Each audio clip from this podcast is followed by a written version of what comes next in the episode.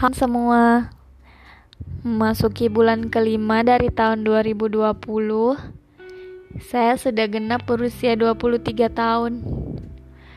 Ternyata sudah selama itu ya saya hidup di dunia. Tepat pada tanggal 26 Mei kemarin Yang biasanya setiap tahunnya selalu saya rayakan bersama sahabat-sahabat saya. Entah itu dalam bentuk tiup lilin ataupun sekadar jalan-jalan untuk membeli es krim kesukaan saya. Mereka selalu membuat hal-hal yang mengesankan yang saya sendiri sulit untuk membayangkan. Dan saya sangat bersyukur sekali memiliki mereka yang mau menerima saya sebagaimana adanya saya. Tapi di tahun ini Entah mengapa saya sedang tidak mau apa-apa. Tahun ini malah saya sedang merasa sedih. Sedih karena saya terlambat menyadari bahwa selama ini saya sudah kehilangan diri saya. Saya sudah pergi jauh. Saya kehilangan, atau mungkin sebenarnya saya belum menemukan siapa saya. Tapi di tahun ini saya merasa bahwa saya harus pulang. Pulang ke diri saya sendiri. Setelah beberapa hal yang membuat saya betah mencari keamanan dan kenyamanan di raga orang lain, sampai saya sendiri asing sama rumah saya sendiri.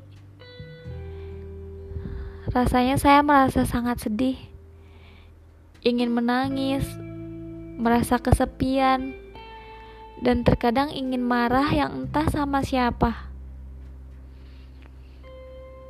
Saya mengalami semua itu. Banyak pertanyaan berkecambuk di kepala saya. Tapi saya yakin bahwa tidak mungkin semua perasaan itu mengunjungi tanpa ada penyebabnya. Saya yang belum mengetahuinya mungkin.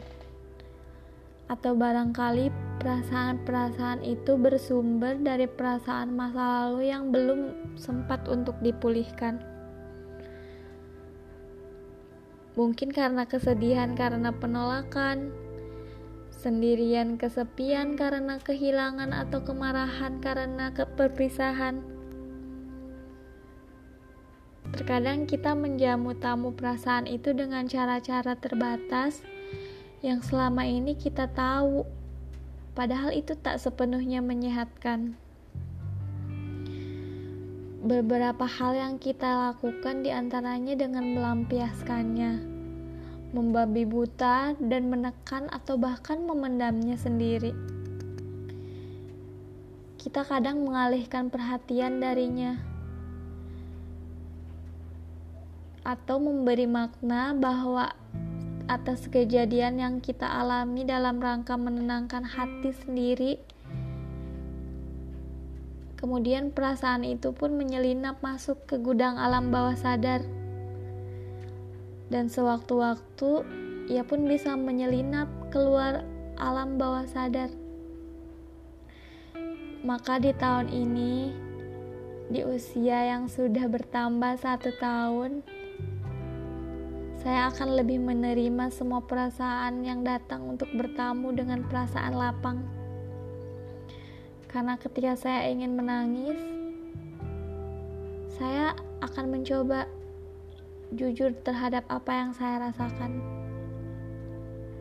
Karena dengan cara itu saya akan lebih nyaman walau ditemani dengan berbagai perasaan yang akhirnya saya akan merasa dan mampu merasa di rumah, walaupun di mana pun saya menjejakkan langkah. Saya mungkin akan bersikap lebih lembut lagi pada rasa sedih dan sepi, dan bersikap ramah pada tangis dan rasa marah. Semoga tahun ini lebih baik dari tahun sebelumnya dan tahun ini menjadi tahun yang membuat saya lebih dewasa dalam menyikapi segala sesuatu yang datang ke hidup saya. Terima kasih sudah mendengarkan.